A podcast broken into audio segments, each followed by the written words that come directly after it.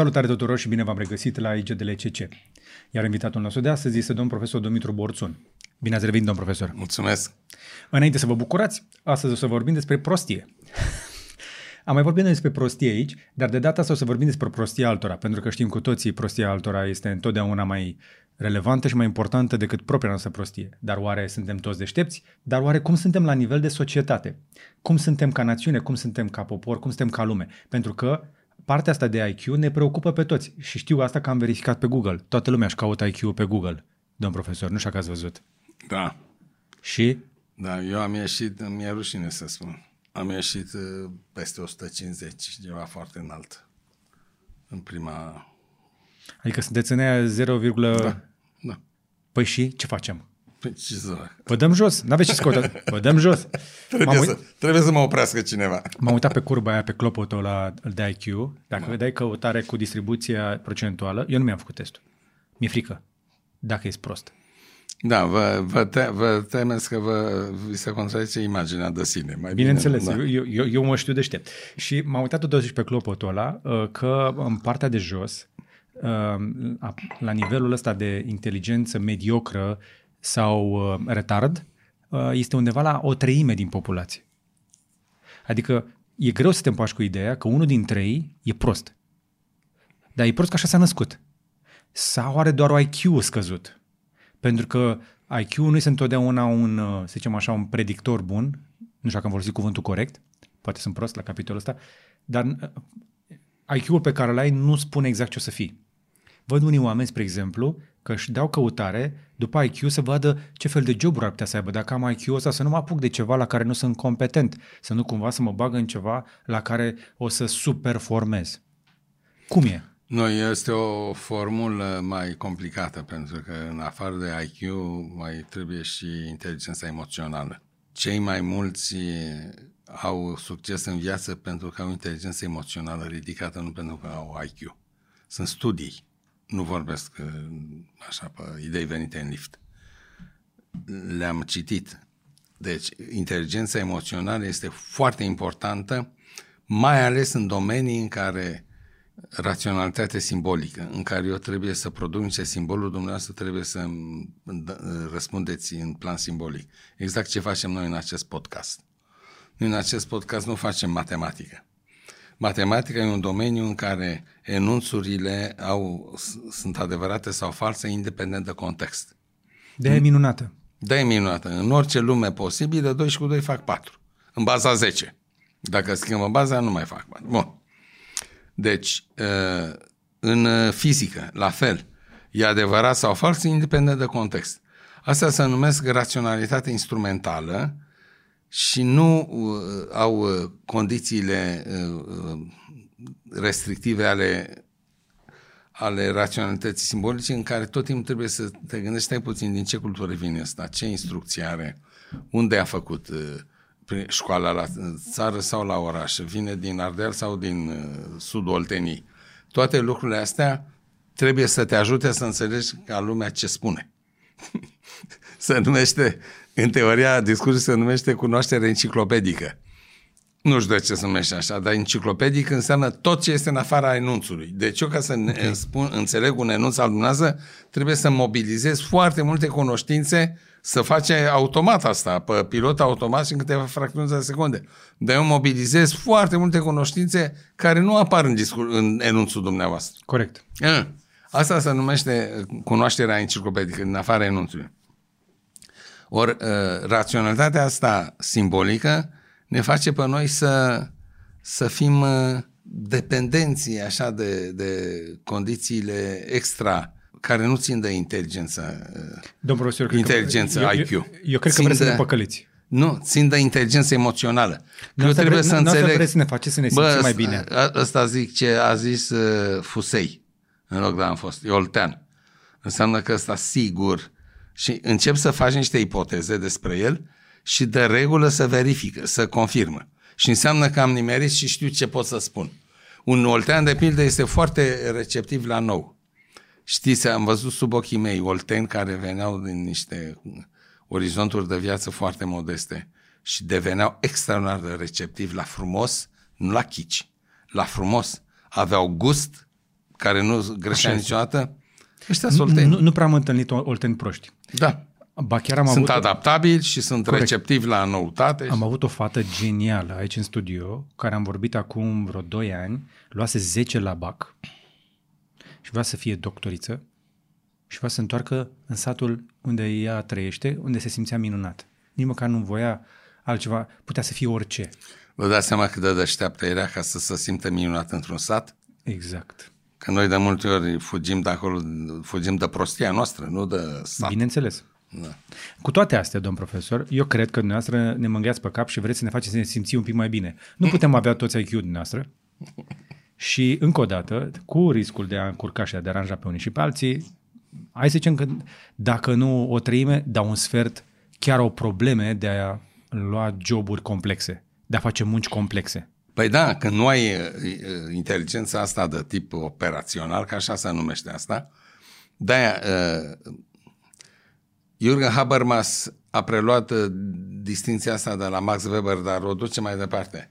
Sunt domenii ale inteligenței instrumentale, rațiuni instrumentale, cum ar fi matematica, științele economice, dreptul chiar, pe care mulți îl uh, bagă la științe umaniste, dar uh, uh, e o raționalitate de tip tehnic în drept.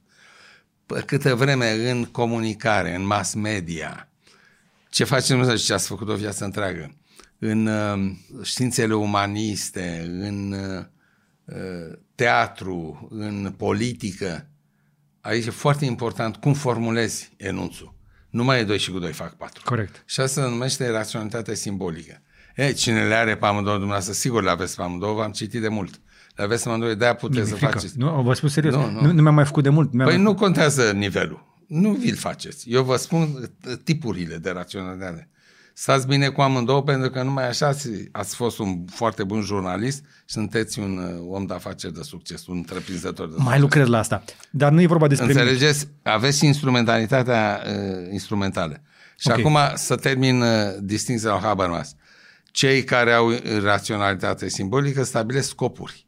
Scopurile au uh, coloratură etică. Uh-huh. Merită să facem așa ceva sau nu merită? Cum merită trăită viața? Cum să trăiește o viață așa cum trebuie, cum se cade? Scopurile. Iar uh, raționalitatea instrumentală zice, mă, mă ajuți pe mine să ating scopurile astea? Și acum vii tu inginerul și îmi spui care sunt căile. Tu îmi dai instrumentele. Ești matematician, ești inginer, ești economist, ești jurist. Tu mă ajuți cu instrumentele, dar scopurile le-am dat eu care sunt filozof, sunt uh, om de litere, sunt uh, om politic, sunt uh, om de teatru, v-ați prins? De-aia sunt, suntem ca un motor de trabant în doi timpi. Două pistoane. Unul este raționalitatea simbolică, unul este raționalitatea uh, instrumentală. Și avem nevoie de amândouă. De aceea e nevoie de toți pe pământ. Eu Da? cred că e mai mare pistonul ăla cu uh, emoționalul, pentru că de E, aia, așa spun și studiile, că e mai important să ai de aia emoțional. ne conduc politicienii, nu tehnocrații. Da, da, Nu? da. Că despre asta e vorba. Da. De aia că avem religie și nu ne conducem pe baza unor formule matematice. Da, da.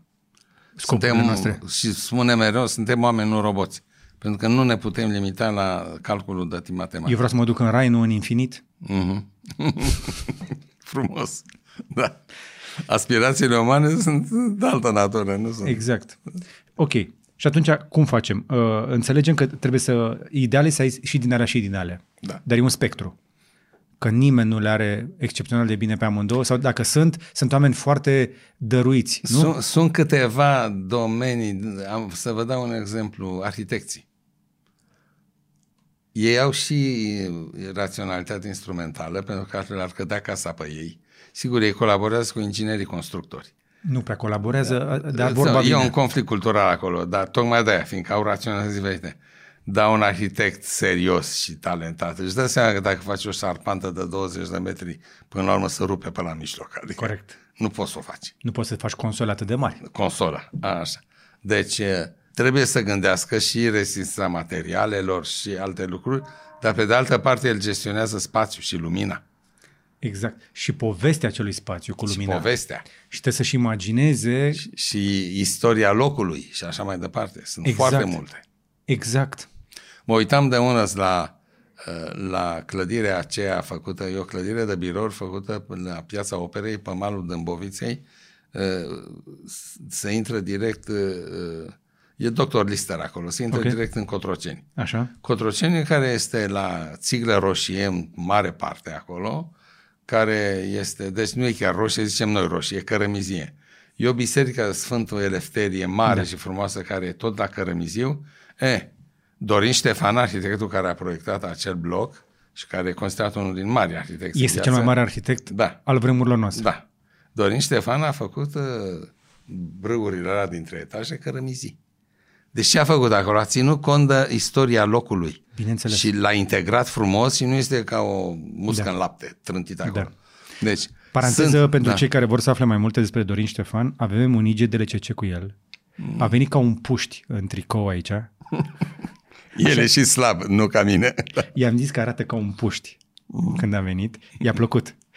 Și am mai fost cu dânsul de mi-a prezentat uh, care, care e ideea cu clădirea um, uh, de lângă uh, Palatul Victorie. Este uh, una dintre foarte puține clădiri din lumea asta cu sticlă curbă. A adus de la o fabrică da, îi las Da. pe oameni să descopere. Peste mări și peste țări, da. De, peste de, mări și de, de țări. departe. A adus sticlă curbă și a făcut o clădire spectaculoasă. Deci da, este un, un om, în- într-adevăr, din punct de vedere genial, pentru că combină partea asta de înțelegere Păi a, vedeți? a concretului, Păi, a spațiului, a, a emoției. Da, da. Are, deci, pe de o parte lucrează cu simboluri și pe de altă parte știe meserie tehnic. Da. Deci asta e. Avem nevoie de toate. Da. În învățământ, de pildă, în educație, stăm în primul rând pe, pe emoțional și pe comunicare de tip simbolic. De-aia, cei care nu sunt capabili să iasă din asta, eu de-aia tot spun că avem nevoie de, de facultăți de profesori. Pentru că acolo am nevoie de un test eliminatoriu, de un filtru. Un om fără eh, inteligență emoțională ridicată, fără un coeficient mare, n-are ce căuta în învățământ. Pentru că nu poate fi empatic. Da. El poate fi un foarte bun matematician, da, dar nu are inteligență emoțională. El e cu uh, cifrele, cu calcule, cu simboluri abstracte. Și tu îl pui în fața unui copil de 12 ani să-l înțeleagă, să intuiască durerea și de ce nu face el problemele. Și tu, domnul matematician, te uiți la el ca l- mâța în calendar, pentru că nu te-a învățat nimeni. Tu e ca la o piuliță care nu se învârte. Da, da, e defectă. Nu e defect. Copilul ăla are un istoric, are o familie din care provine, Are un context. are un anumit tată, o anumită mamă uh, și așa mai departe. Deci, uh, în învățământ ar trebui uh, oameni care să fie uh, selectați dinainte după criteriul uh, și după criteriul inteligenței emoționale, ca Da. să fie clar. Iată de ce sunt domenii și domenii pe lumea asta. Unii sunt cu 2 și cu 2 fac 4, alții sunt cu linia curbă. Dar cu toate astea, deși înțelegem că nu putem fi toți la fel, că na, asta e viața, asta e lumea în care trăim, omul evoluează și noi am, cre- am trăit cu speranța, măcar, că noua generație e întotdeauna mai deșteaptă decât aia dinainte. E adevărat? Păi se pare că nu mai e adevărat.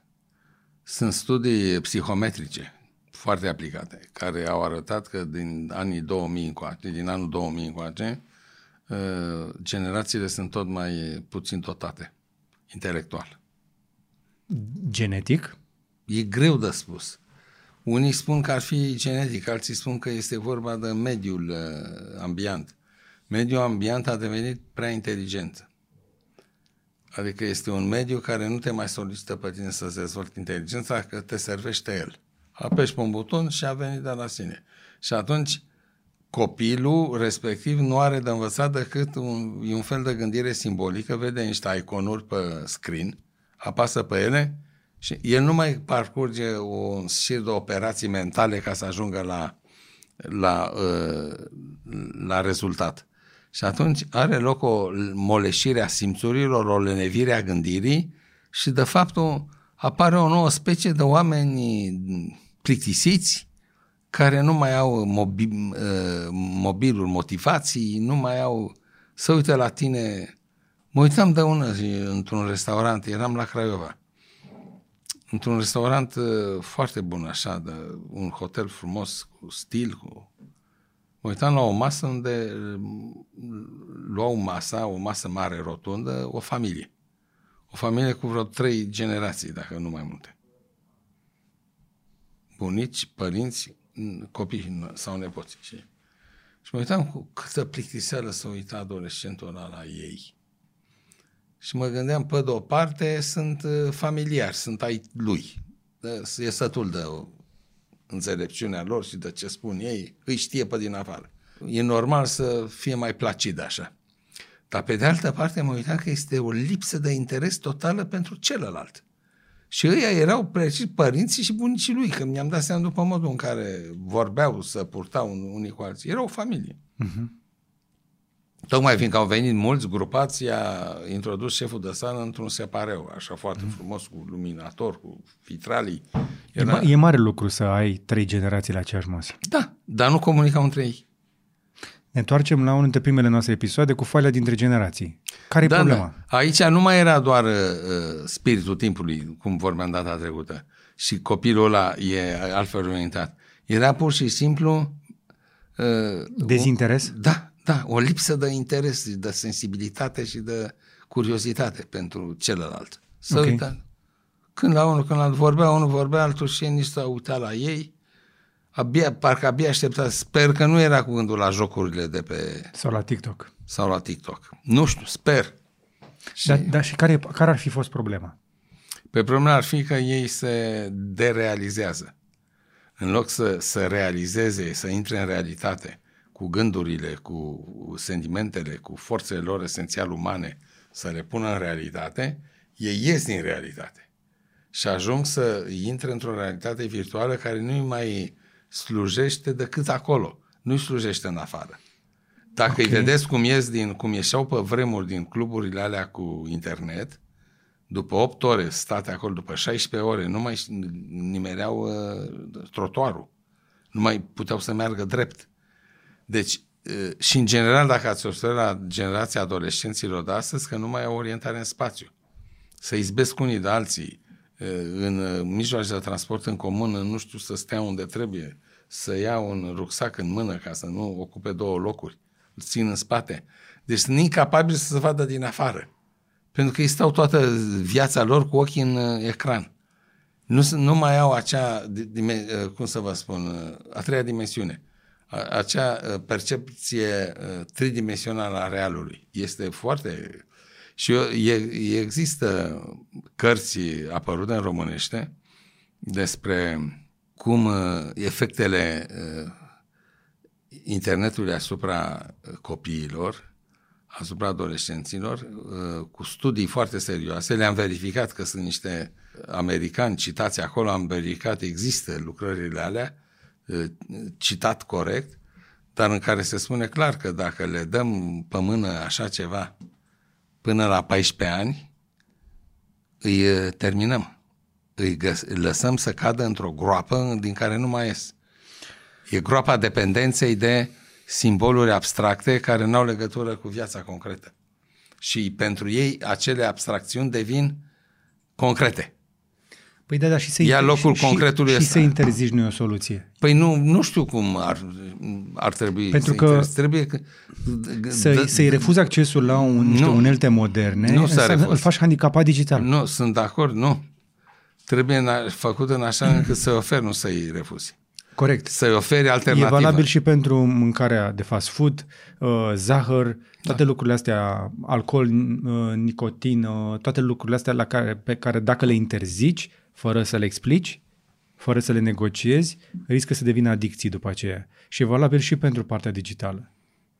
De acord. Dar revenind la chestia asta, suntem, să zicem, nu știu, cel mai probabil se uită foarte mulți părinți sau oameni interesați de bunăstarea cuiva tânăr. Dar poate să uite și oameni tineri la chestia asta și poate vor să înțeleagă ce se întâmplă cu ei și încotro ar trebui să se ducă. Pentru că dacă e adevărat ce spuneți, și tocmai tehnologia care ar trebui să ne facă viețile mai bune, ne face mai proști, e nasol. Virgil îl chema și altfel. Deci un, un specialist în problema asta care este și față bisericească. Puteți să credeți? Și, Interesant. Da, și care a studiat, a citit uh, enorm, are o bibliografie extraordinară, american. Uh, bibliografie americană. Oameni care au făcut cercetări acolo în uh, institute de cercetări, în universitățile americane, pe adolescenți și este devastator efectul. Îi, le, le nevește gândirea, îi face să nu mai poată face operații de abstractizare și generalizare, pentru că li se dau direct imaginile vizuale care țin locul de imagini mentale. Deci procesul acela firesc, normal, al unui tânăr care citește un text în carte, își imaginează, își imaginează și ajunge să se maturizeze prin dezvoltarea gândirii ca abstractizare și generalizare, nu mai are loc. El vede direct imaginea imaginea... Și faptul că ajunge să consume mai multe informații de felul ăsta da. nu-l ajută? Ziceți că este un mușchi atrofiat, ăsta că nu mai poate abstractiza? E un mușchi atrofiat și celelalte informații degeaba vin pentru că nu au pe ce. Sunt prea multe și se transformă într-un bâlci al deșertăciunilor. Uh-huh. To- deci o iluzie chestia asta că dacă am tehnologie și am acces la atât de multe informație, voi fi mai deștept pentru că pe, mai sunt și alte studii care spun că având atât de mult acces la tehnologie, ar fi mai deștepți. Ar avea, ar avea mai multe cunoștințe, nu, ar ști cum așa. să folosească lucrurile. Nu, da, dar pentru asta trebuie o pregătire specială. Noi ne-am trezit cu instrumentul în brațe fără să știm să-l folosim. Asta e grav.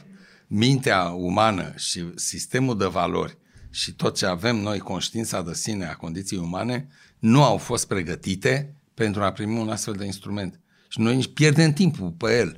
Schimbăm de colo-colo, navigăm, spunem noi, pe tot felul de prostii. În loc să ne ducem exact pe ce trebuie. Cei care ne-au apelat să vedem ce au vrut să ne spună, dacă sunt relații importante, profesionale sau de familie, așa, și restul documentare. Nu! Noi ne ducem ea să vedem ce mai zice la ce face la ia uite, nevasta locutare, ce a zis de el, ia uite, iar s-au bătut ăia și asta și se, se numește, cum se numește, voyeurism. E ca și când eu m-aș duce să mă uit pe gaura chei să văd ce fac unii în dormitorul lor. Divertismentul e mai important decât informația. Da. Da, există și Divertismentul bate informația. Da. Există o carte a unui american Uh, să ne distrăm până la moarte. Deci să ne distrăm până murim, să poate traduce și așa. Există o uh, propensiune spre distracție, spre divertisment, aproape bolnăvicioasă. Nu mai vrem acela decât divertisment. Păi vă dați seama de. Când mă uit la studenții mei, după 10 minute de curs, uh, devin nervoși, încep să săpi pe ei, umblă după telefon. Păi au, au ajuns atât de dependenți de, de instrumentul ăsta că, de fapt, nu de instrument. Sunt dependenți de un anumit consum de informație care nu-i duce nicăieri, dar care îi distrează. Pentru că le dozează, le microdozează dopamina. Da, exact. Este exact fenomenul cu zahărul pus în pâine la americani sau cu uh, uh, dozarea zahărului în Coca-Cola. Dar nu să o dai cu lingura, îi dai, câte o, îi dai la fiecare da. 2-3 secunde, mai dai un firicel din da. ăla. Și după o oră mai vrea să bea o sticlă. Tocmai de aceea, este un moment bun să le mulțumim celor care se uită că fac terapie de... Chiar dacă se uită pe un ecran, se uită la ceva suficient de lung încât să poată să acumuleze o informație. Nu, ce fac cei care ne urmăresc acum să fac o, o cură de însănătoșire. E o cură de sănătate ce fac acum. Să știți că consumul uh, în format lung, de video în format lung, um, nu o duce foarte bine, dar nu, nu moare. Sunt foarte mulți oameni care se satură de fșt, fșt, fșt, chestia asta și apropo gestul ăsta cu stânga, dreapta și sus, jos, știți cum a fost, nu? A adus pe telefoane mobile. Știți povestea? Nu. Steve Jobs a avut intuiția genială de a angaja psihologi care lucrau cu copii. Și au luat cele mai simple gesturi și le-a introdus pe, pe telefon. Așa a apărut ecranul cu touch cu gesturile astea. Primul gest ăsta era cu care e cel mai simplu gest pe care poți să-l faci? Asta, degetul de la stânga la dreapta. Și atunci, faptul că oamenii ies din această rotiță în care li se microdozează cu zăhărelul dopamina și stau fără device-uri, cum stăm și noi acum, că și, stau cu, și noi ne facem terapie aici, că stăm fără telefoane în mână. Așa e. Pentru că recunosc că și eu am o anumită doză de dependență, recunosc, este totuși terapeutic. Însă, de bine de rău, noi avem context. Ne-am mai citit și ne-am imaginat. Domnul, nicio de Eu mi-am ori. imaginat Marțianul înainte să vă filmul. Da. Aha, interesant. Pentru că am citit cartea, da. m-am prăpădit de râs. Și, și am, la un moment dat trebuie să recunosc, am, am și vărsat o lacrimă pentru erou din carte, deși era un SF atât de bine scris, era două jumate dimineața, când am terminat cartea, și, și acum am piele de găină, pentru că în mintea mea povestea era foarte frumos desenată, avea și culori. Pe vedeți ce înseamnă o formare, sunteți o personalitate finisată. Da, da, Adică pentru că eu care a în ajuns 18 până ani la- n-am avut internet. Păi Steve Jobs, că tot vorbirea despre el, el uh, nu le-a dat voie copiilor lui până la 14 ani. Și știa de ce. Tocmai fiindcă făcuse cercetările alea pe copii. Și știa cât de ușor să intre în dependență, să cadă în groapă. Cât de ușor și nu mai ești de acolo. Decât cu sfori, cu pompieri, cu asistență, uh, cu psihologi, adică și cu uh, Dar da, da, pedagogi. da, da, să știți că eu am negociat cu uh, fetița mea și a, a înțeles după ce am explicat că Bravo. nu Bravo. va avea mai mult de o oră, o oră și jumătate pe zi, în care includem inclusiv partea de cercetare pentru ce area de lucru. Să știți că nu e chiar atât de greu. Multă lume văd că își duc copiii în mașini liberi, adică liberi, nelegați în centuri și ei nu știu că e mult mai periculos pentru un a, un șofer sau un pasager din față să aibă copilul din spate nelegat că ăla zboară prin geam, dar zboară cu tot cu capul lor, le, le rupe capul. Dar după ce am explicat copilului meu că mașina nu pleacă până nu-și pune centura, mi-a tras ea mie atenția, stai tati că nu pleacă mașina până nu pune centura. Copilul meu nu știe clar că mașina nu pleacă de pe loc și acum e suficient de mare încât să știe că am păcălit-o la început. Dar a înțeles de ce am făcut-o și am explicat și le atrage ea atenția bunicilor dacă uite să-și pună centura când urcă în mașină. Deci poți să ai negocierile Fiindcă astea. i-ați explicat. Da. Și copiii sunt foarte receptivi la argument. Dacă îi spui, uite, de aceea eu i-aș sfătui pe toți care au de-a face cu copii mici să facă următoarea uh, treabă. Faci ce vrei, dar ai de ales între următoarele soluții, A, B și C. Dacă alegi A, consecințele vor fi următoare. Dacă alegi B, consecințele sunt astea, dacă ce se întâmplă asta. Dar tu de unde știi? Fiindcă le-am încercat. Eu am exact. trecut pe acolo. Eu știu cum e, fiindcă am făcut și eu, ca, am fost și eu ca tine. Aha. Deci dacă așa, dacă așa, și ea alege. Da, alege fetița. Da, alege în funcție de uh, argumentele pe care le- i le-ai dat. Și alege singură consecințele. Asta înseamnă să-l dezvolți pe copil capabil de alegere, capabil de argumentare, pentru că întotdeauna va trebui să-și argumenteze uh-huh. opțiunea. Deci va ieși un, un adult rațional capabil să își pună punctul de vedere pentru că știi că îl poate demonstra sau argumenta. Un copil care nu este invitat să facă de mic treaba asta va fi un adult timorat, un adult care nu vrea să se implice, un adult care nu va avea curaj să spună cum gândește, nu va fi asertiv, pentru că nu e sigur că poate să-i convingă pe ceilalți că are și el dreptatea lui, că e rezonabil. Dar și îi atunci vedem, tace. îi, îi vedem pe adulții ăștia, pentru că erau copii acum 10 ani. Da, și se- se confirmă ce spun eu. Exact asta e. Și cei care s-au maturizat uh, cu prea multă tehnologie în mână sau copii care au fost hrăniți cu tableta în față, Doamne iartă-mă de... Mi se pare blestem să-ți bleste... E ca și cum ți-ai blestema copilul, să-i dai de, mă- să mănânce cu un ecran în față. Sunt oameni care în loc să lege de pat, îl, îi, îi dau uh, o tabletă. De aceeași formă de, ires- de responsabilitate. A lega copilul de pat înseamnă a-l condamna la subdezvoltare umană, așa cum se întâmpla în uh, orfelinatele descoperite de străini după 90 în România.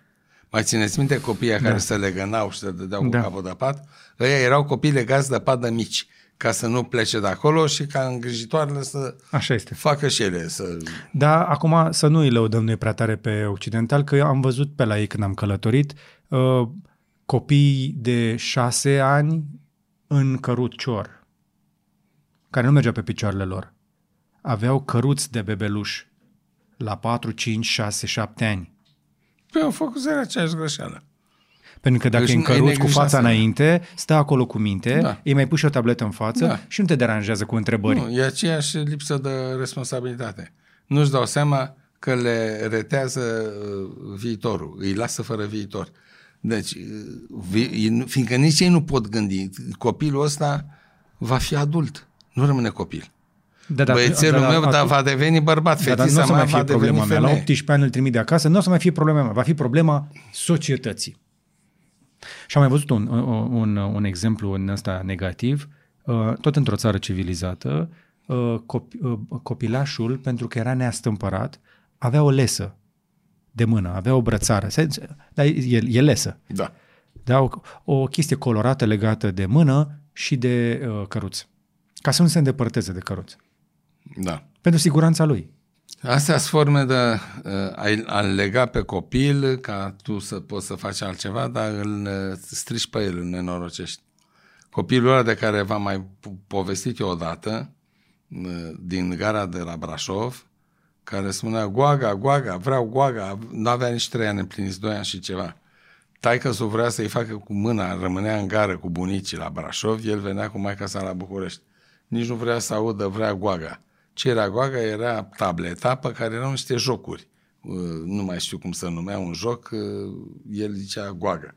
Și a început cu o dexteritate extraordinară, pac, pac, i-a dat drum, a început să joace, nu mai vedea nimic. Și pe la predeal unde sunt pajiștile alea frumoase, vede mai că sunt niște vaci. Și spune, auzi, uite, uite vaca, uite vaca acolo. El se uită, dă cu mâna pe geam, exact ce spuneți dumneavoastră, gestul ăsta, vede că nu se întâmplă nimic și se întoarce la tabletă. Pentru că pe ecran era ceva mai interesant pentru el. Realitatea era boring. Exact. Nu avea destulă culoare și nu era destul de entertaining. Și ritmul. Vacile alea nu dansau. Da. Erau statice, nu mișcau. Deci această, uh, deci e vorba de mișcare, de viteză și de ritm, care dă o anumită uh, adrenalină de asta și o anumită programare mentală, neuropsihologică și de fapt știți ce se întâmplă? Mm. Nu mai pot să urmărească studenții mei care nu se mai pot concentra. Pentru că lor li se pare mult prea mult să stea 50 de minute să asculte un om vorbind. Mi-ați mai zis chestia asta. Da. Și se, se răutățește situația? De la una la altul. Asta înseamnă că studenții noastre vor ieși până la urmă din facultate cum? Față de generațiile anterioare? Vor ieși mai prost pregătiți, mai sta pregătiți pentru că v-am spus, fără lecturi adiacente, degeaba înveți cursurile pe din afară. Un curs este asimilabil dacă ai un orizont de cultură complementar în jurul disciplinei respective. Iar orizont de cultură complementar este profitabil dacă ai un orizont de cultură generală. Ori okay. vin fără cultură generală din liceu. Eu vă spun ce se întâmplă în liceul românesc este criminal. Ce se întâmplă? Cum ce se întâmplă? Păi nu sunt, nu se face educația omenescului, se face doar educație, instruire pentru următorul examen. Copiii ăia sunt instruiți să ia următorul examen, următoarea evaluare națională sau următorul examen de BACU sau admiterea la facultate. Adică... Au ajuns să spună, doamnă, ce ne faceți acum e în, în programa de BAC, nu se dă la BAC, atunci de ce ne mai faceți? Și toată asta cu mentalitatea asta e și a părinților. Deci părinții și profesorii dau mâna peste capul elevilor să-i scoată niște, re- mașini. niște mașini. Da, da, mașinile alea vor fi înlocuite în următorii 5 ani de inteligență Salut. artificială. Și atunci vor S-a rămâne... dus. Da. Mie mi-e groază de chestia asta că omuleții ăștia făcuți toți șoricei în rotiță vor fi mâncați pe pâine de AI. Așa e, vor fi înlocuiți de mașini pentru că noi nu-i formăm, nu le formăm acele aptitudini omenești care sunt de neînlocuit. Alea trebuie. Exact. Școala asta trebuie să facă. Nu face. Caracter moral, capacitate de a învăța în continuare, imaginație, creativitate, dedicație pentru binele comun, adică ce ne face oameni. Ceea ce ne face oameni este socialitatea. Capacitatea noastră de a stabili relații sociale, de a le dezvolta, de a le cultiva, de a ne uita ochi în ochi. De aceea primul instinct al martorilor se scoate telefonul, nu să dea o mână de ajutor victimei. Da, vor să pozeze în loc să ajute. Ăștia, a, asta au ajuns. Deci, uh... de, a, a, până la urmă chestia asta este doar o chestie culturală, e un obicei pe care îl dobândim sau efectiv devenim mai proști și facem chestiile astea? Și, și.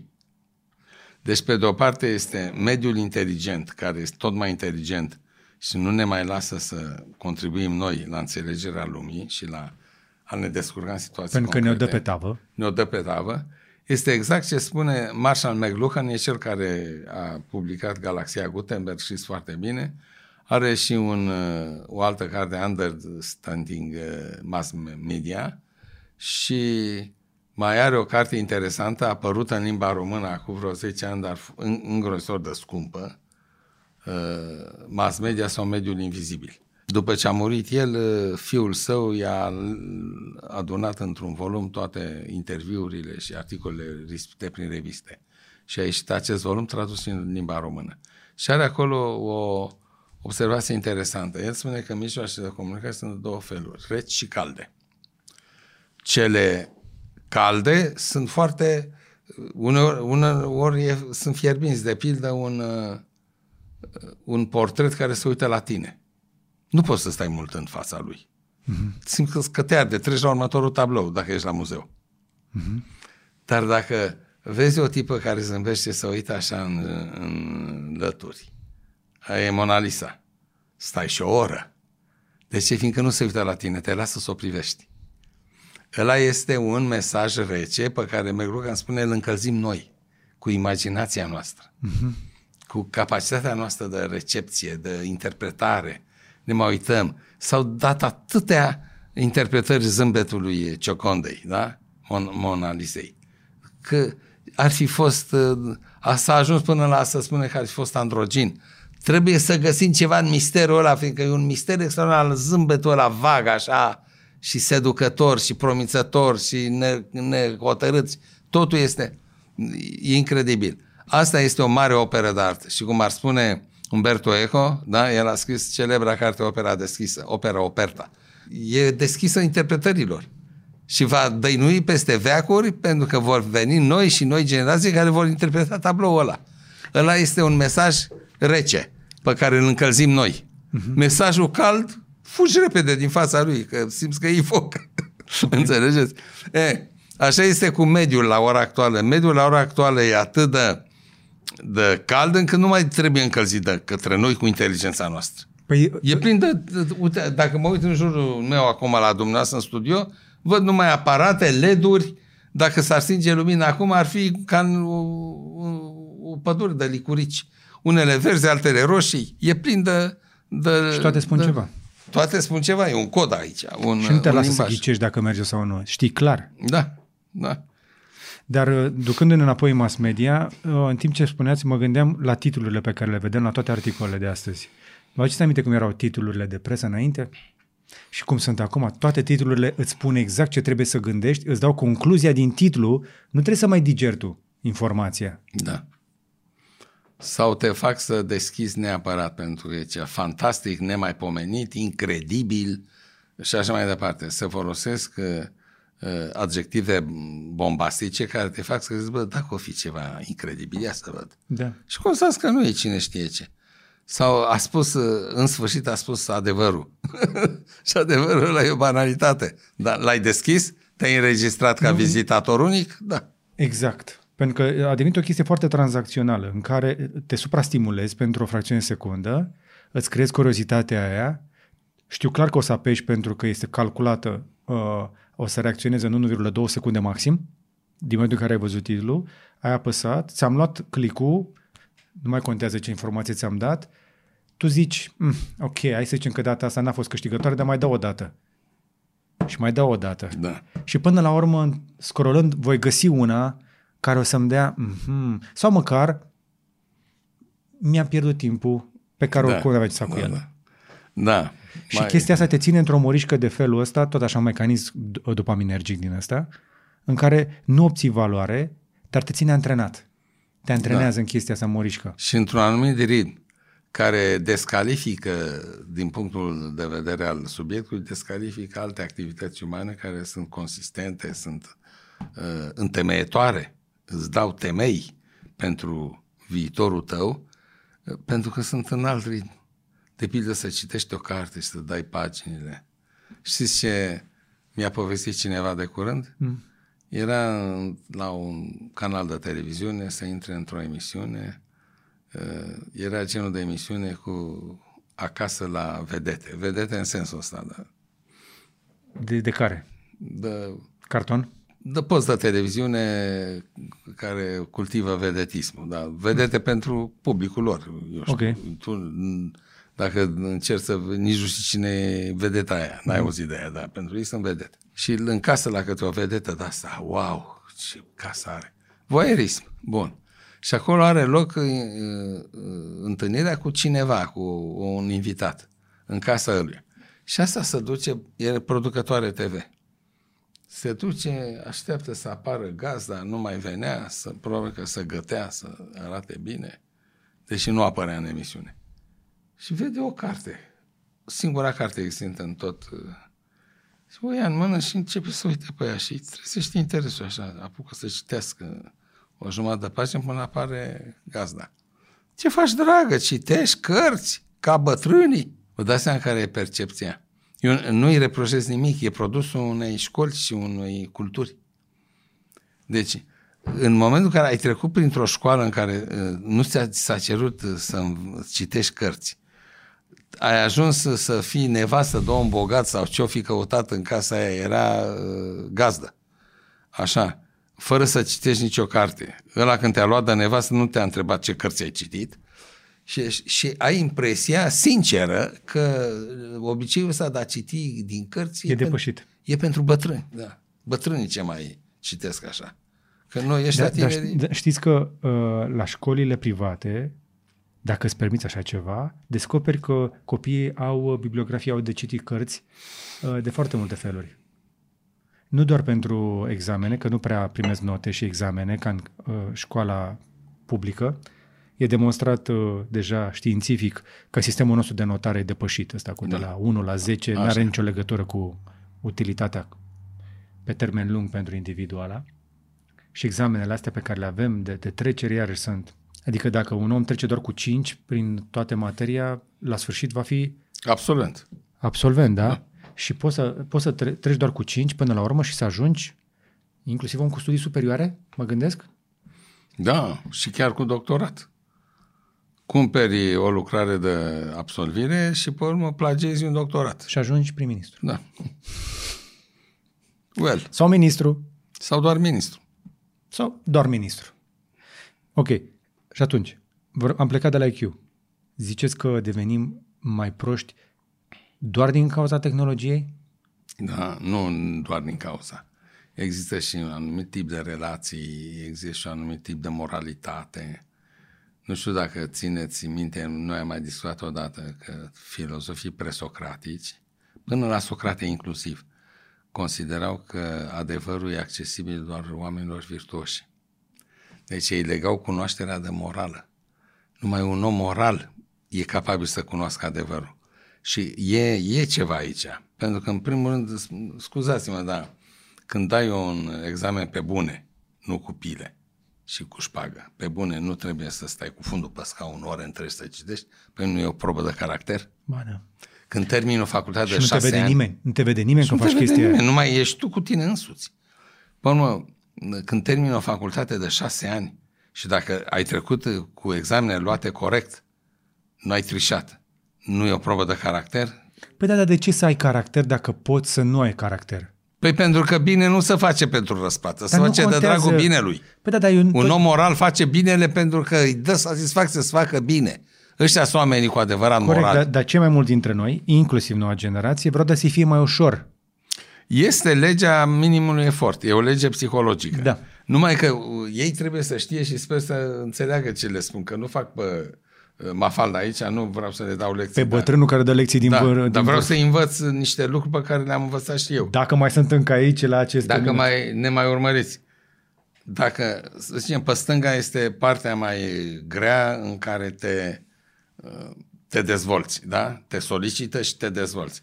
Și pe dreapta e partea mai ușoară, shortcut-ul. Ajungi mai ușor la scop. Păi, faci o dată la dreapta, hai, că n-ai timp.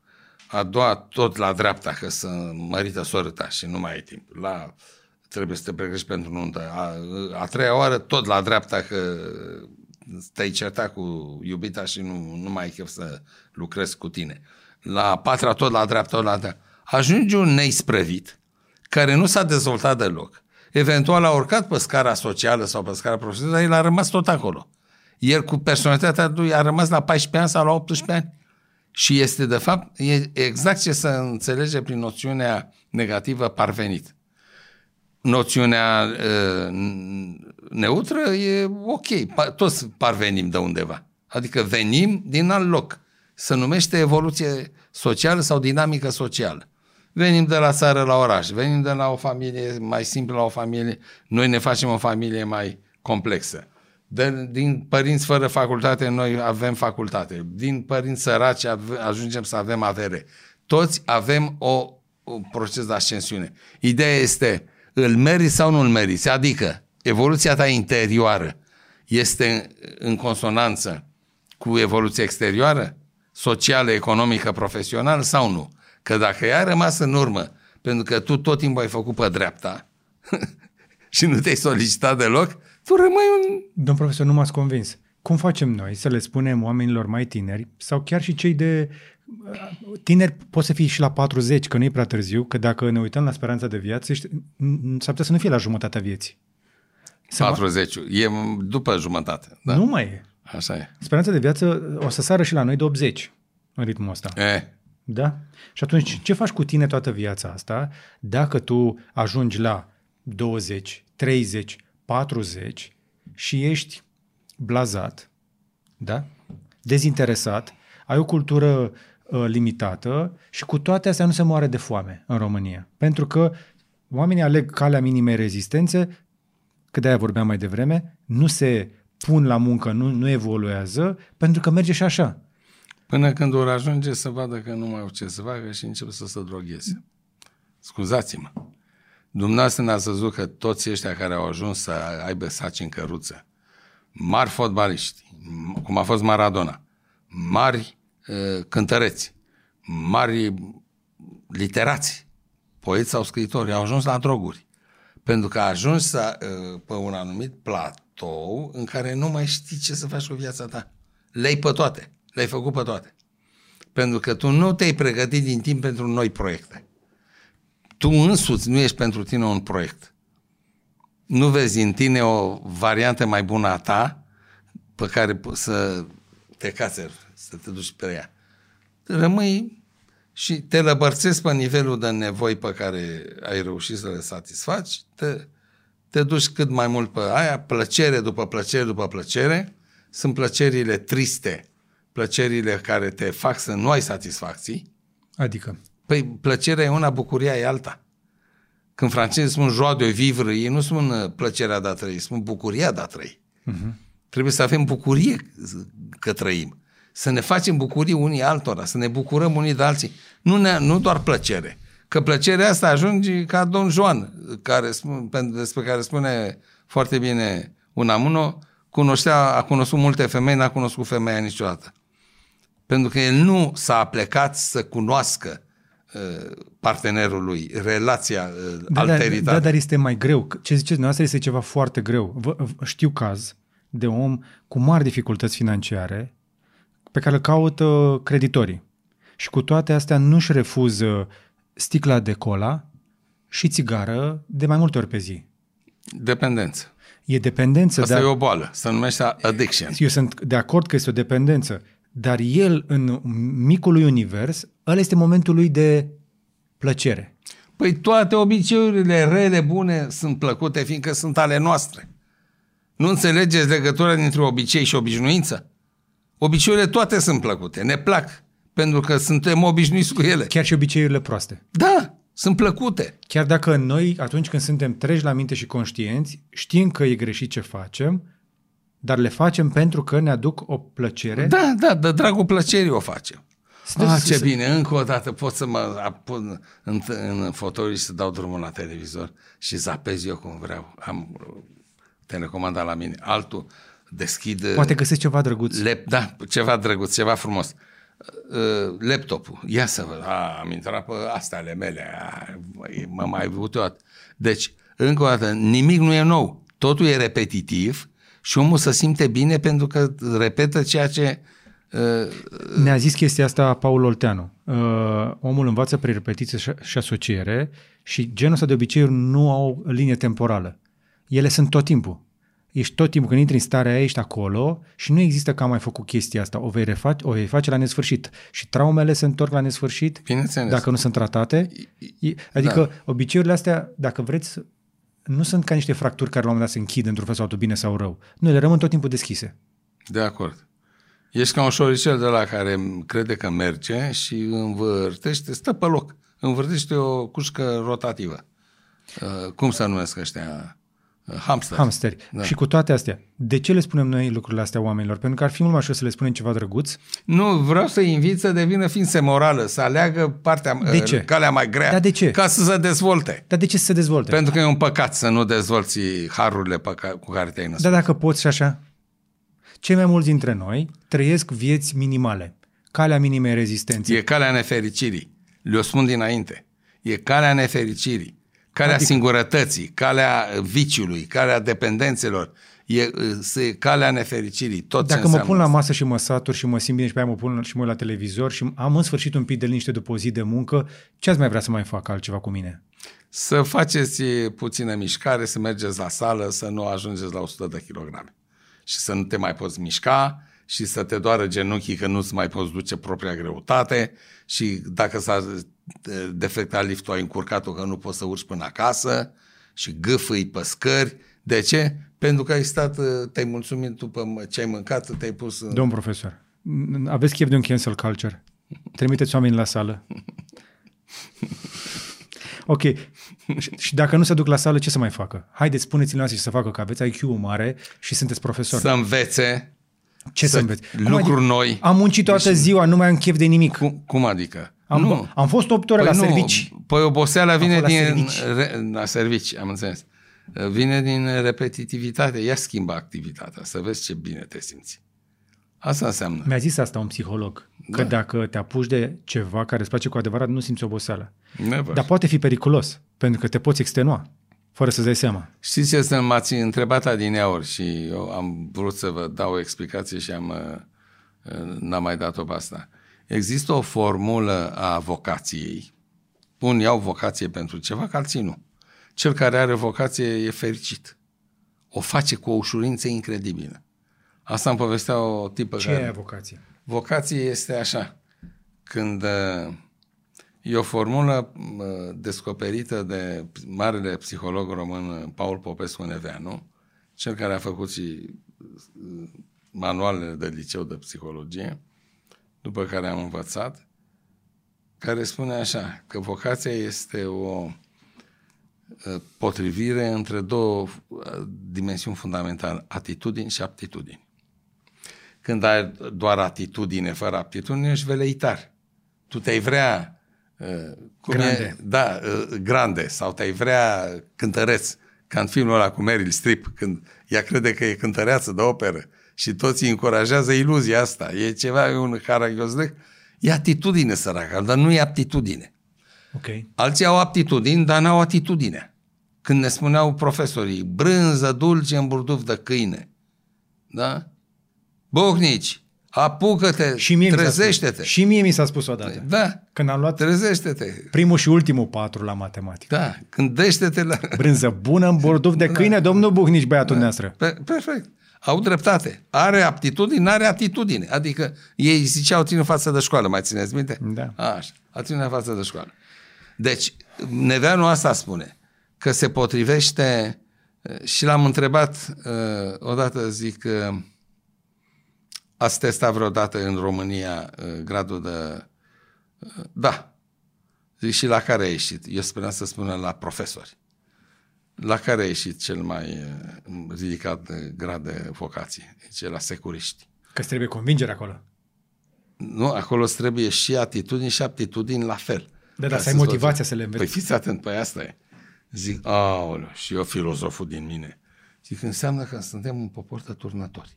Și zic, înseamnă că statistic vocația noastră a românului e să-i turn, să ne turnăm uh, vecinul, ruda. Nu, dragă, era un bon om, era un tip extraordinar, cu mustasă de aia rusească.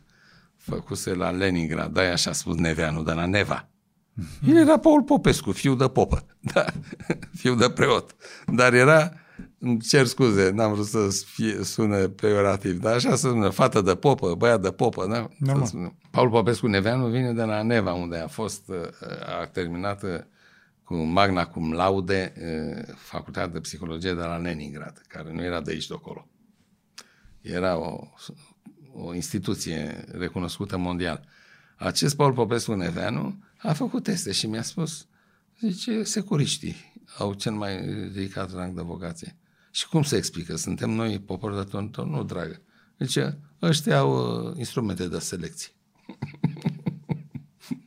deci era un domeniu, probabil că singurul domeniu din România unde erau testați pe bune înainte de a intra. La școlile lor, la... Pentru că până la urmă, dacă selectezi suficient de mult, vei găsi oameni competenți. Găsești pentru orice domeniu. Dar testează. Și nu veni cu pile. Amante și cumnate. Și nepotul nevestii. Deci, du-te pe test și găsește. Și vei găsi și oameni cu vocație de profesor și oameni cu vocații de judecător și fără să le dai pensii speciale. Au vocație și vor face de drag munca aia, fără să aibă nevoie de pensie specială și de uh, alte avantaje. Și vei vedea cum se schimbă domeniul, cum vei veni oameni onești care fac de dragul, fac dreptate de dragul dreptății. Dar asta e dinspre sistem. Sistemul, dacă ar trebui să fie un pic mai meritocratic, Da. nu? Să- da? Da. să avem un pic de... să, a- să ascedem, să ne... Nu un pic, domnul Gunici, un pic mai mult. Măcar un pic. Deci dacă sistemul s-ar strădui un pic mai mult, să fie mai mult meritocratic și să pună oameni competenți acolo unde trebuie, ne-ar fi tuturor mai bine. Dar noi nu suntem aici să tragem de urechi sistemul, că sistemul e deja corupt. Noi vorbim acum cu oameni care ori sunt într-o cumpănă a vieții și își pun întrebarea, băi, ce aș putea să schimb?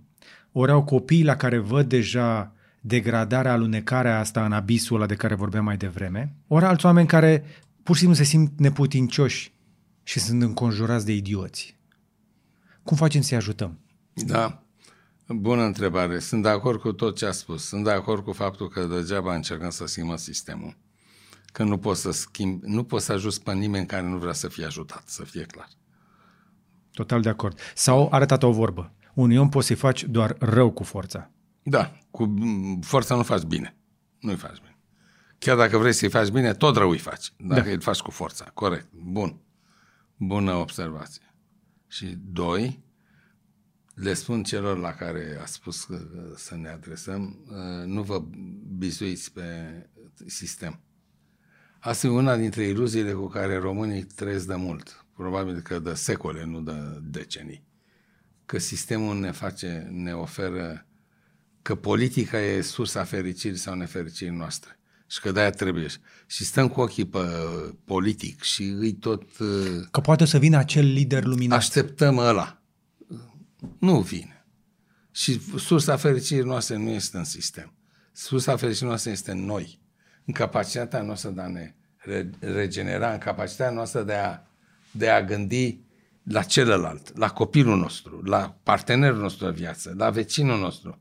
Să-l percepem cu adevărat ca pe un semen al nostru și ca pe un, uh, un, uh, o ființă care e demnă de respect și numai pentru faptul că e om. Numai asta. Da, dar unde, unde găsim noi resursa asta? De... În noi. Trebuie să găsim resurse în noi. Nu se poate să nu ne schimbăm și noi puțin. Să lăsăm deoparte uh, comoditatea, egoismul, uh, centrarea pe noi înșine și să încercăm să Nu degăsim să vreți să ne despre trimiteți alții. la biserică. Nu neapărat la Da, biserică, dar ar putea dar fi o și soluție? biserică. Depinde de biserică. Eu cred că dacă ne ducem la uh, biserică doar așa, pentru că acolo sunt niște preoți, și dacă preotul ăla e genul de fă ce zice popa, nu ce face el, nu. Acolo unde preoții sau pastorii sau ce ori fi, liderii religioși sunt modele, sunt mărturii ce, pe- pentru ce înseamnă a fi copil al lui Dumnezeu, da, ăla merită. De ce v-am întrebat chestia asta? Pentru că noastră ne tot trimiteți uh, în, la oglindă. Să ne uităm, să ne apreciem, Da, să ne da. străduim. Exact.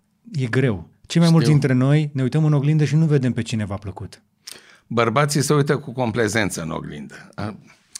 Nu e plac, parcă e puțin gulerul ăsta, puțin așa, dar în rest e ok.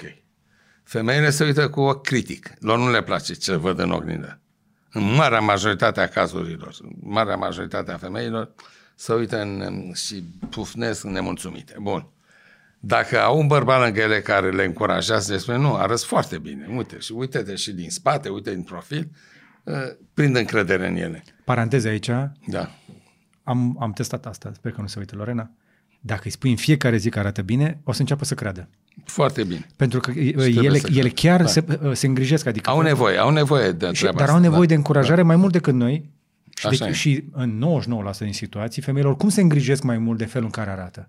Da. Așa e. Da? Nevoia lor e mai mare. Și de- oricum arată mai bine ca noi. Arată oricum mai bine, să-și îngrijesc mai mult de da. aspectul ăsta. Dar este datoria noastră a bărbaților să le facem să se simtă bine. Noi uităm treaba asta.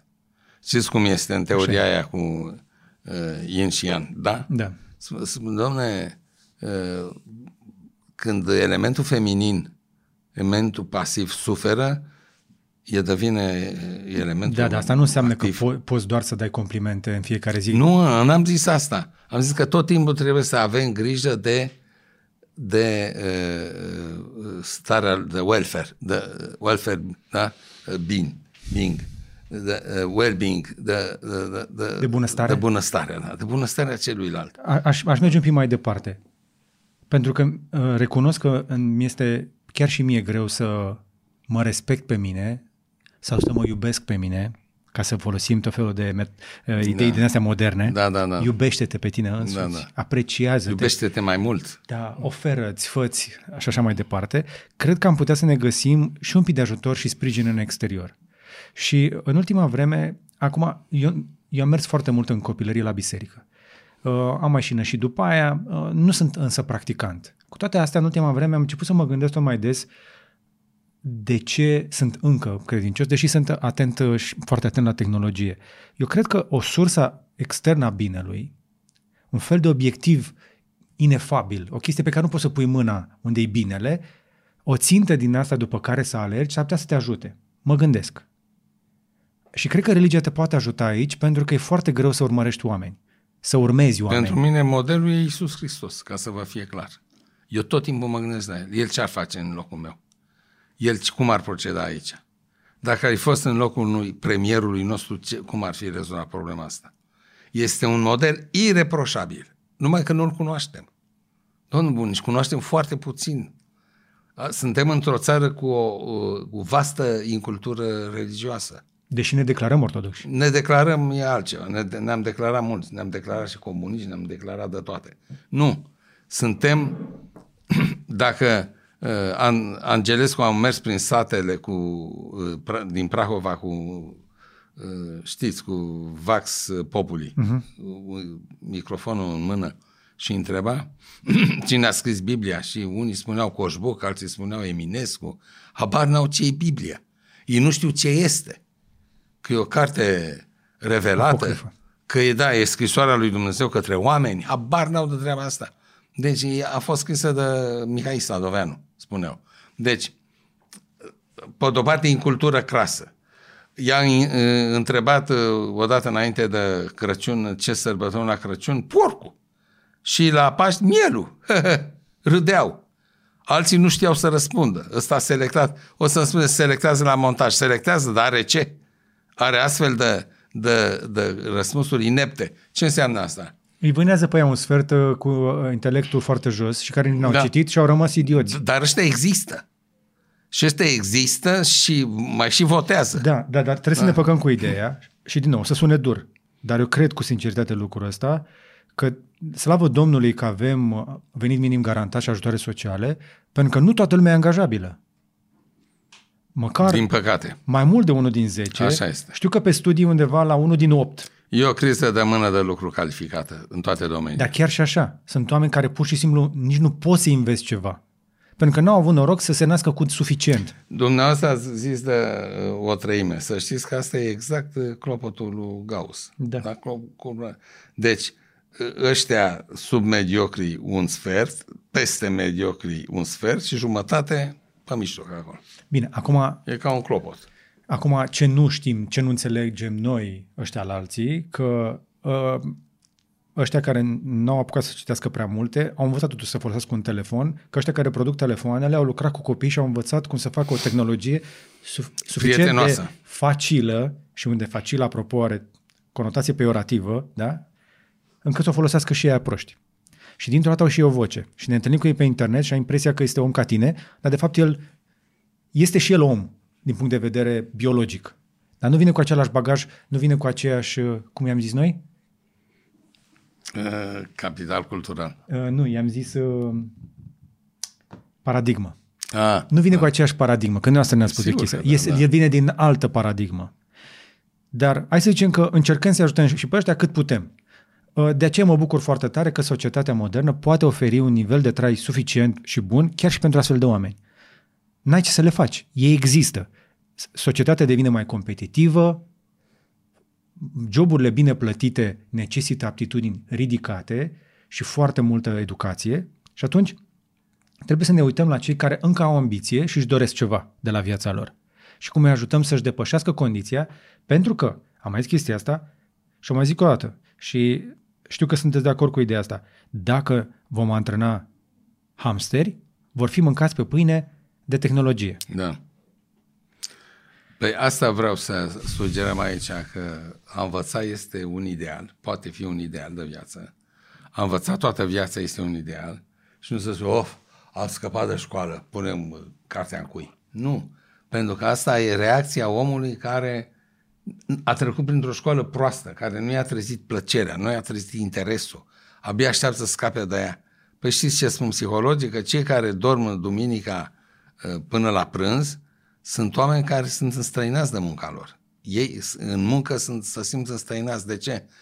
Toată săptămâna muncesc, muncesc, muncesc într-un mediu care nu le place, sunt solicitați pe lucruri nu le plac, de pildă pe disciplină, pe repetitivitate, pe frică de șef. Pe...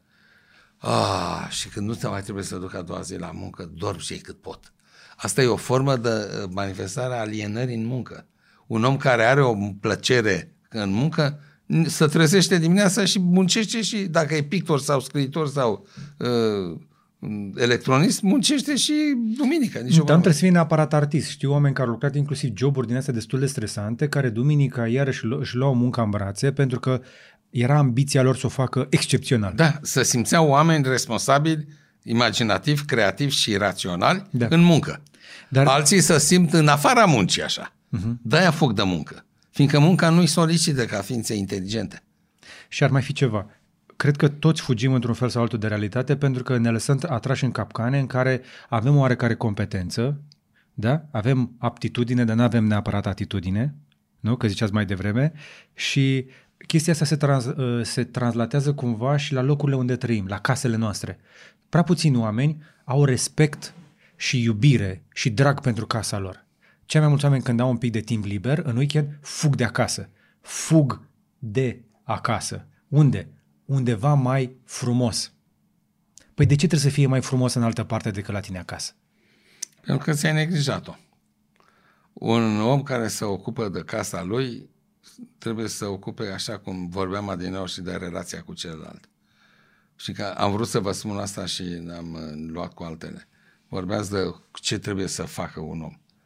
Uh, știți că e un psiholog francez, Jacques Salome, care a mai venit prin țară, a ținut conferințe în sala Palatului și are niște cărți apărute.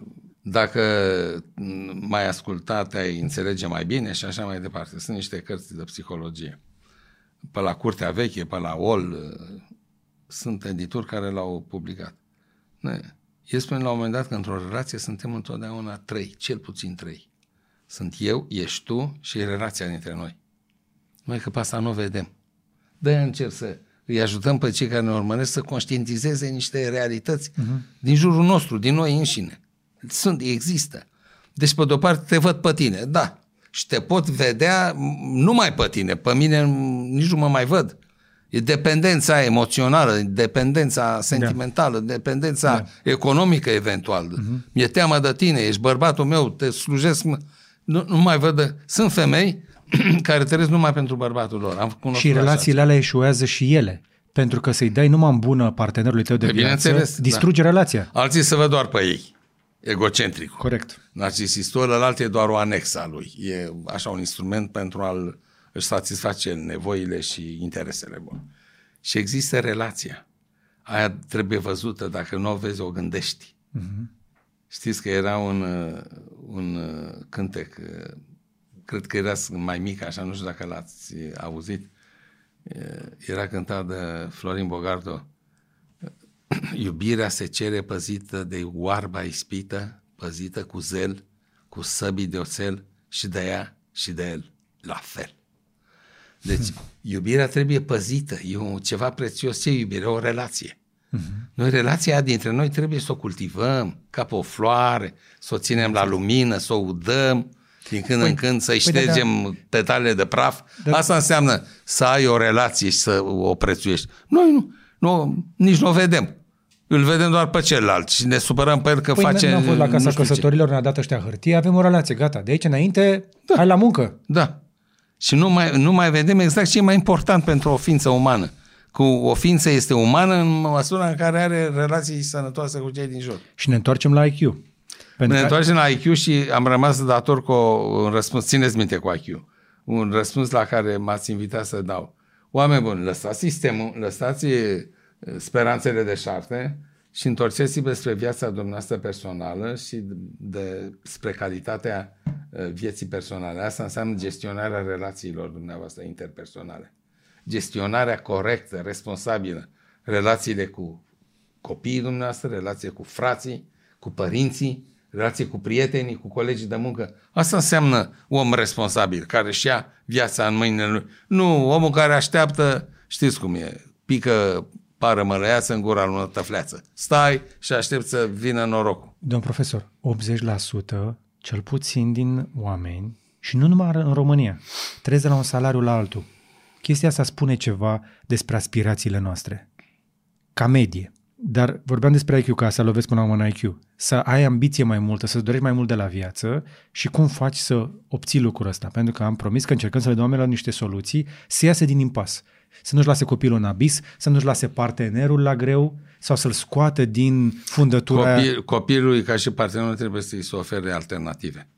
De Martin, nu interzicem să facă asta, dar îi sugerăm să facă altceva. Sau îi oferim timpul nostru, pentru că da. eu n-am văzut un copil care să refuze timpul nu. unui părinte și nu. să-i spună nu vreau cu tine, vreau cu nu. Uh, ecranul. Sunt înfometați, sunt însetați de relația cu noi. Ar sta cu noi, dar noi nu avem timp.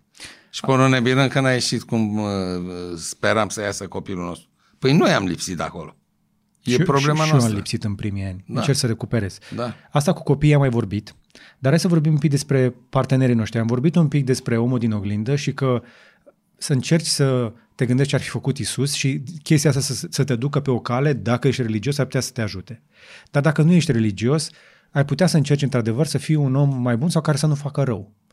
Să nu spui o minciună, să, să încerci să faci lucrurile bune. Dar cred că partenerul nostru de viață ne poate fi un sprijin valoros în această călătorie în care să evoluăm în direcția, în, să, să, să ridicăm spirala, nu doar să ne învârtim pe loc. Adică, de bine de rău, relațiile astea între bărbat și femeie sunt folositoare și din această perspectivă. Pentru că femeia te poate susține și tu o poți susține pe ea, dar un pic de critică, un, un, un, cum să zic, un minim necesar de critică între cei doi este motivant și te motivează să ieși din zona de confort. Pentru că e cineva care te vede și care știi care are interesul tău în vedere. Dar în sensul ăsta spunem și spun și psihologii și antropologii că celălalt este oglinda în care ne vedem. Că cel nu stă pur și simplu așa și te uiți în ochii lui și vezi cum te privește. Ți-o mai și spune. Uh-huh. Vezi că, da, să știe cum să ți-o spună. Noi ne enervăm, începem să țipăm unii la alții, ne mai și jignim. Uh-huh. Firar să fii tu cu tot neamul tău. Păi astea sunt uh, feedback-uri. Uh-huh. Feedback-ul este, dragul meu, să știi că m-am simțit bine asta, dar m-aș simți și mai bine dacă n-ai fi povestit chestia despre mine. Și am observat că ai obiceiul ăsta să, uh, să mai peste picior când suntem în, uh, în vizită la cineva. Oh. Păi știți cum, ăsta chiar dacă nu recunoaște pe loc, să mai gândește, să mai face că să uite la meci, să gândește la ce ai spus. O dată, de două ori. Până la urmă, bă, fata asta are dreptate. E foarte urât, e foarte urât să vorbești despre partenerul tău în public. E o lecție, Sunt unii care, e o lecție pe care unii dintre noi încă mai învață. Da, da, trebuie învățat. Și... Uh, adică și eu. Știu, am înțeles după, Da. și după privire și după zâmbet.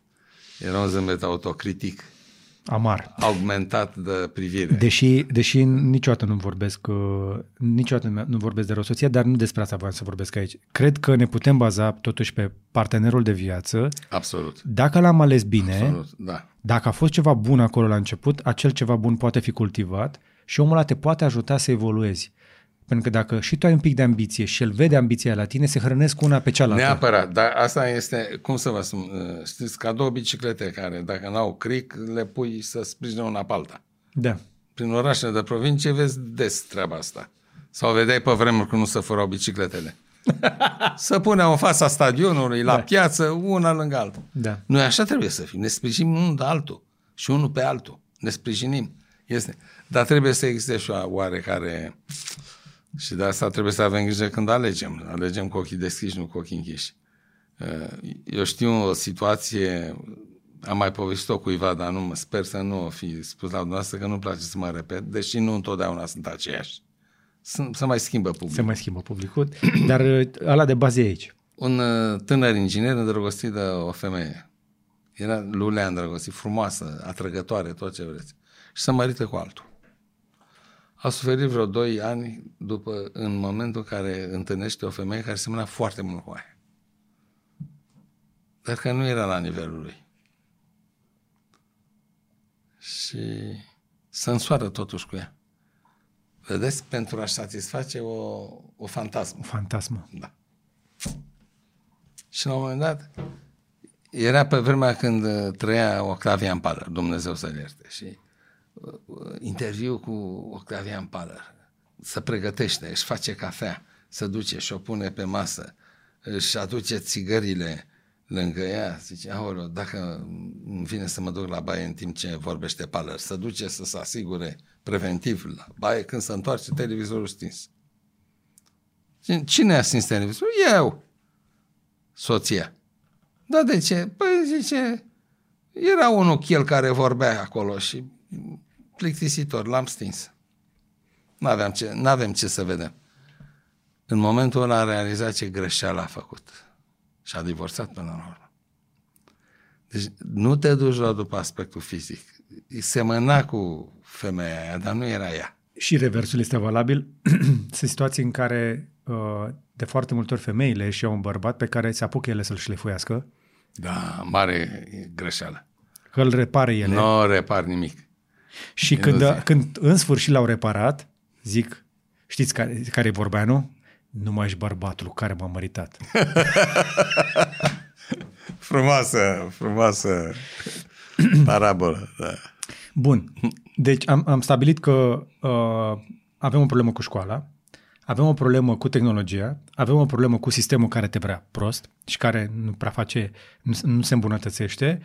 Am încercat să găsim soluții prin care să facem pe cont propriu ceva mai bine Nu și, dacă și sistemul împreună te cu vrea alții. prost. Vă întrerup puțin și îmi cer scuze. Că aud foarte des treaba asta, inclusiv uh, celebra melodie, Țara te vrea prost. Păi nu e așa? Nu, nu știu, sistemul de fapt nu te vede. Sistemul nu ne vede, el nu ne poate, ident- nu ne vede. Uh-huh. Nu ne poate identifica în specificul nostru, în nevoile noastre. Da. Nu ne poate vedea. De-aia ne neglijează. Și de este o iluzie să aștepți de la uh, sistem să Ok. okay. facă un bine. Nu fiindcă te îți vrea rău, pur și simplu nu te vede. Sau cel puțin sistemul, să zicem așa, te tratează ca și cum ai fi mediocru, ca să poți să obțină maximum de eficiență de la Păi el tine. te tratează ca pădure, nu ca pe un copac. Ok. Ca pe o pădure. Și atunci tu ești uh, om o masă. Da. Ești. Ei lucrează cu mulțimi. Da. și contabilul, și e, judecătorii, și cei de la Curtea Constituțională a României, și miniștrii, și premierii, lucrează cu mase, cu mulțimi și spun avem atâția, uh, uh, uh, cum spune ei, pături defavorizate, atâtea milioane. Avem atâtea sute de mii în învățământ, atâtea sute de mii în uh, sănătate, avem un deficit de uh, 21 de mii de medici în sistem, păi ei lucrează cu mulțimi. Păi mai ajung să ajungă să-l cunoască pe uh, medicul uh, specialist Ion Ionescu? Nu. Și atunci rămâne la latitudinea individului să-și dorească mai mult. Da. Noi trebuie să ne îmbunătățim viața personală, relațiile interpersonale, să le gestionăm altfel. Și să le gestionăm în sens uman. Uh-huh. Așa cum spuneam despre copii, că nu trebuie să reduci uh, școala la pregătirea pentru examenul următor, pentru că atunci ai o școală cu învățământ, dar fără educație. Așa, uh, uh, viața noastră personală trebuie să avem da. în vedere educația omenescului noi și formarea noastră ca oameni și a celuilalt. Uh-huh. Nu mergem singuri în rai și cu celălalt îl lăsăm în urmă. Nu știu dacă vă dați seama, dar discuția noastră a fost destul de conservatoare. În ce sens? Uh, pentru că pe, pe partea cealaltă parcă îi văd pe cei care se duc spre marxism și spun nu, că statul să dea la toată lumea, pentru care de unde? Să distribuie, să avem toți, nu trebuie să ieșim prea mult din rând. Că stau, stăteam și mă gândeam așa, oare ce face un marxist care dintr-o dată câștigă la loto? Păi de, puțin. devine inamic al poporului? Nu, Marx spunea că statul va dispărea. Marx nu vorbea de stat. Ăștia care au cucerit puterea, au și care au înlocuit exploatarea omului de, de către om cu exploatarea omului de către stat. Ăștia. La Marx nu era vorba de stat. El spunea că statul va ajunge doar un instrument, dar va rămâne doar funcția economică administrativă. Va administra proces de producție. Restul e preluat de masele populare, organizate, conștiente. Masele populare organizate și conștiente. Sigur. Da, da, da. Ne spun demograficienii că ne apropiem, practic suntem în mijlocul cel de-al patrulea val, din categoria vremurile bune aduc oamenii slabi, și că valul ăsta este mult mai centrat pe stat, de la care așteaptă asistență. Treaba lor, dar asta nu e marxism. Nu, vorbesc foarte serios, okay. nu e marxism. Este, nu, nu știu, știu uh, ceaușism, e uh, maoism. Deci, uh, socialismul de stat nu e socialism. Socialismul era cu autoconducerea muncitorească la Marx. El spune, proletarii vor cuceri democrația, o vor lua din mâinile burgheziei ca să o dezvolte și să o aplice în comunitățile lor, uh-huh. proletariatul revoluționar. Deci nu era vorba de stat. Statul trebuie desfințat pe parcurs. El spune, statul a apărut pe o treaptă de dezvoltare istorică și va dispărea pe altă treaptă, când va deveni inutil. Rațiunile lui de existență vor... Până acum, deocamdată, e un instrument de clasă. Da. Clasa dominantă în plan economic organizează prin stat societatea în interesul ei și atunci devine dominantă și politic. Deci statul e un instrument politic cu caracter de clasă. Are și niște funcții eh, general eh, sociale, cum ar fi infrastructura, dezvoltarea infrastructurii, dezvoltarea învățământului, a sănătății.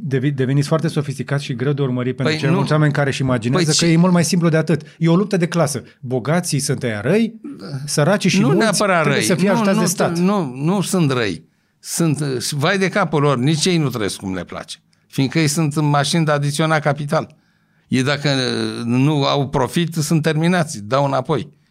Sunt la fel de chinuiți ca și ăștia de jos. Păi și atunci cum... Păi asta spune Marx, că Marx era filozof, nu era cum crede ăștia, îl reduc la un activist ăsta de mediu. Deci, uh, Marx spune așa, neomenescu este și sus și jos.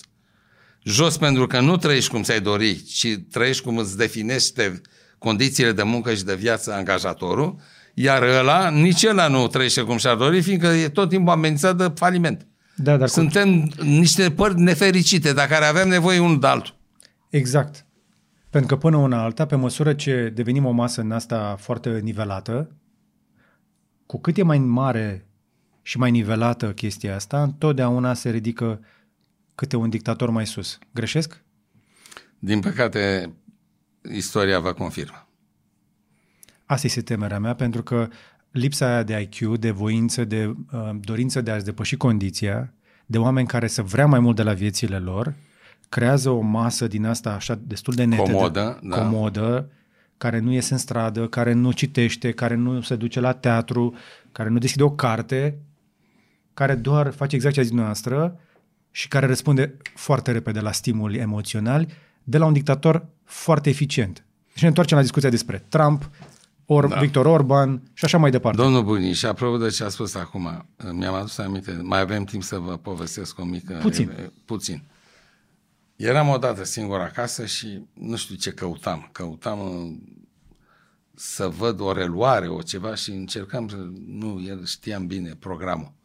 Și dau peste un post de televiziune, un canal de care nu auzisem. Nu știam că există așa ceva.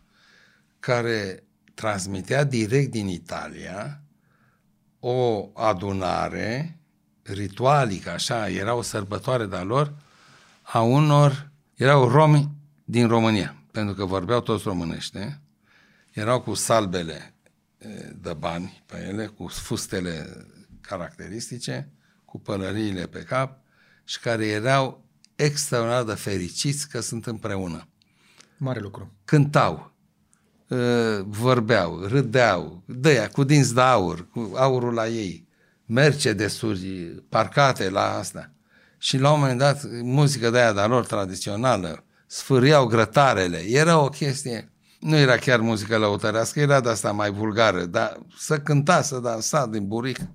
Și la un moment dat apare, cred că era sponsorul principal, cred că era cel care dăduse banii pentru toată asta, un tip așa la Elvis Presley, cu ochelari de soare, cu o cămașă deschiată până aici, un costum superb și el, bărbat bine, foarte drăguț, tânăr. Nu vă spun cum l-au primit, nu știu ce aplauze, cu dansul în jurul lui, cu el și el uh, cu mâna și nu știu ce. Ca într-un film, dar nu-ți venea să crezi, nu-ți venea să crezi. Ziceai că ești în, la Dolce Vita, la, într-un film de ăsta uh, italian. Bun. Stăteam să mă gândesc la piramida lui Maslow. Maslow spune așa, erau toți cu, uh, realizați financiar, să fie clar, toți erau cu bani mulți. Ok. Și după cum erau îmbrăcați și după mașinile care erau. Maslow spune așa, că primul nivel al nevoilor e cel uh, primar nevoi fiziologice, da? Hrană, adăpost, mâncare, nu. Doi, uh, cele sociale, de integrare socială, de recunoaștere socială și așa. Trei, mă rog, până la ultimul vârf, care este autorealizarea. Nevoia de realizare a ta ca personalitate să spui în realitate potențialul tău. Uh-huh. Ca pe o datorie sfântă pe care o ai față de tine. Și mă gândeam că omul, spre deosebire de ce credea Maslow, că odată satisfăcut nivelul 1 treci la 2, odată satisfăcut nivelul 2 treci la 3 și că oamenii care le au pe toate ajung în vârf unde vor să se realizeze, dacă au ajuns, au trecut de uh, nivelul 1, acolo rămân și se lăbărțează pe nivelul ăla mă uitam cum își, cum își cheltuiau banii pe băutură, pe mâncare, pe hăhăială, pe dansuri, pe mașini scumpe. Pentru că ai cultura în care se îmbăiau. Da, și cultura lor nu le spunea că există și alte aspirații. Fiindcă aspirațiile sunt și ele definite cultural. Dar de unde știm noi ce-i face pe ei fericiți și dacă ar trebui să facă ei chestia? Dacă ei sunt bine așa? Păi, foarte bine asezat, fiindcă ați spus exact punctul pe ei. Eu asta vreau să arăt că noi avem așteptări nerealiste unii de la alții. Și de multe ori vine dintr-un fel de etnocentrism de ăsta. Noi credem că așa cum gândește grupul nostru, gândesc toți. Deci că nevoile noastre trebuie să le aibă toți. Dacă nu le au, ar trebui să le aibă. Nu e așa. Așa este. Nici nu le au și nici n-ar trebui să le aibă. Dacă au alt orizont de viață, alt orizont de realitate, altă da. formă de viață, cum spune da. Wittgenstein. Da. Mie mi-a tras atenția cineva pe bună dreptate că prea le spun eu oamenilor ce ar trebui să facă. Și cred că a avut dreptate. Și de aceea încerc să mă limitez la acest capitol. Dar cred că cu un pic de efort, dacă ne motivăm și ne sprijinim unii pe alții, putem să cerem mai mult de la viață, pentru că până la urmă timpul este ultima monedă. De acord. Noi putem fi folositorii uh, semenilor noștri doar celor care sunt nemulțumiți de viața lor, sunt nemulțumiți de ei înșiși da. și care vor să facă ceva. Da. Și le putem da seama cum să facă, niște mm-hmm. proceduri, niște pe experiența de viață a noastră da. și altora. Da. Dar ca să spunem noi cum să trăiască, scuzați-mă. Nu avem niciun drept, ca, absolut. Cu siguranță. Dacă ești la fel de nemulțumit așadar de locul unde crezi că poate te afli și vrei să îmbunătățești ceva, poate ne spui cum ai făcut. Dar cred că este folositor pentru noi toți să stăm de vorbă și cu celelalte generații, pentru că am eu impresia că, cel puțin la nivel de societate, au găsit ele niște metode să se agrege, să se întâlnească la aceeași masă. Oamenii ca dumneavoastră, ca părinții mei, ca oameni, oameni ca noi care reușesc să mai stea la aceeași masă și să poartă o discuție fără să-și ia gâtul sau fără să fugă repede la telefon. Și fără să se disprețuiască reciproc. Oho. Păi s-a ajuns aici. Ăștia sunt niște expirați, nu avem ce învăța de la ei și dincolo tineretul de astăzi este pierdut, nu mai au nicio șansă. Da, am auzit chestia asta, că declar pierdut pe nu știu cine. Da. da. Ok. Dacă l-a declarat... Gata, l-a, a dispărut, l-a, i-a dat delete. Da. Că a avut un buton acolo de delete. Da. Declar pierdut pe X. Perfect, delete, s-a șters. Uh, trebuie să trăim unii cu alții și cred că unii dintre noi, pe baza experienței lor, ne pot spune chestii care sunt greu de învățat din cărți, plus că, dacă vă mai place o cifră, 78% din cei care au cumpărat cursuri online nu le-au deschis. Deci, degeaba cumperi niște cursuri, degeaba încerci să faci niște chestii pe cont propriu, s-ar putea ca să te ajute mai degrabă nu, sunt o, o experiență comună. Sunt obiceiurile, obiceiurile vechi și obiceiuri proaste. Obiceiuri prin care pierdem timpul, de-aia n-au apucat să deschidă cursul. E ca atunci când cumpărăm o carte, ce m-ar interesa, aș vrea să o și o punem în bibliotecă, acolo rămâne. Să punem praful pe ea. Pentru că nu ne găsim timp pentru ea. Și le spun din nou celor care ne urmăresc, problema asta avea sau nu avea timp pentru un anumit lucru, nu e o problemă de uh, cantitate de timp, e o problemă de priorități. Bineînțeles. E, da. Dacă e prima prioritate, a doua sau a treia, am timp. Întrebare... Dacă e pe locul 14, nu o să ajung niciodată să Ca atunci când uh, citesc. te întreabă cineva dacă poți ce și zici sunt ocupat. Și ar, ar fi interesant să le răspundem oamenilor care spun că sunt ocupați, să le întrebăm așa. De cine? Ce frumos. Da. Încearcă așadar să fii mai mult ocupat de tine. Dacă poți. Dacă nu, nu. Dar dacă te-ai uitat până aici, îți mulțumim foarte mult. Dacă ai ales să devii membru special ca să vezi acest uh, interviu, îți mulțumim foarte mult. Dacă nu ai devenit încă membru, s-ar putea să fie un moment potrivit, pentru că încercăm să-ți oferim ceva valoros. Îi mulțumim domnului profesor Burțun pentru timpul lui, vă mulțumesc și vouă că ne-ați urmărit, dați cu like, cu share și cu subscribe. Și până data viitoare, să vă fie numai bine!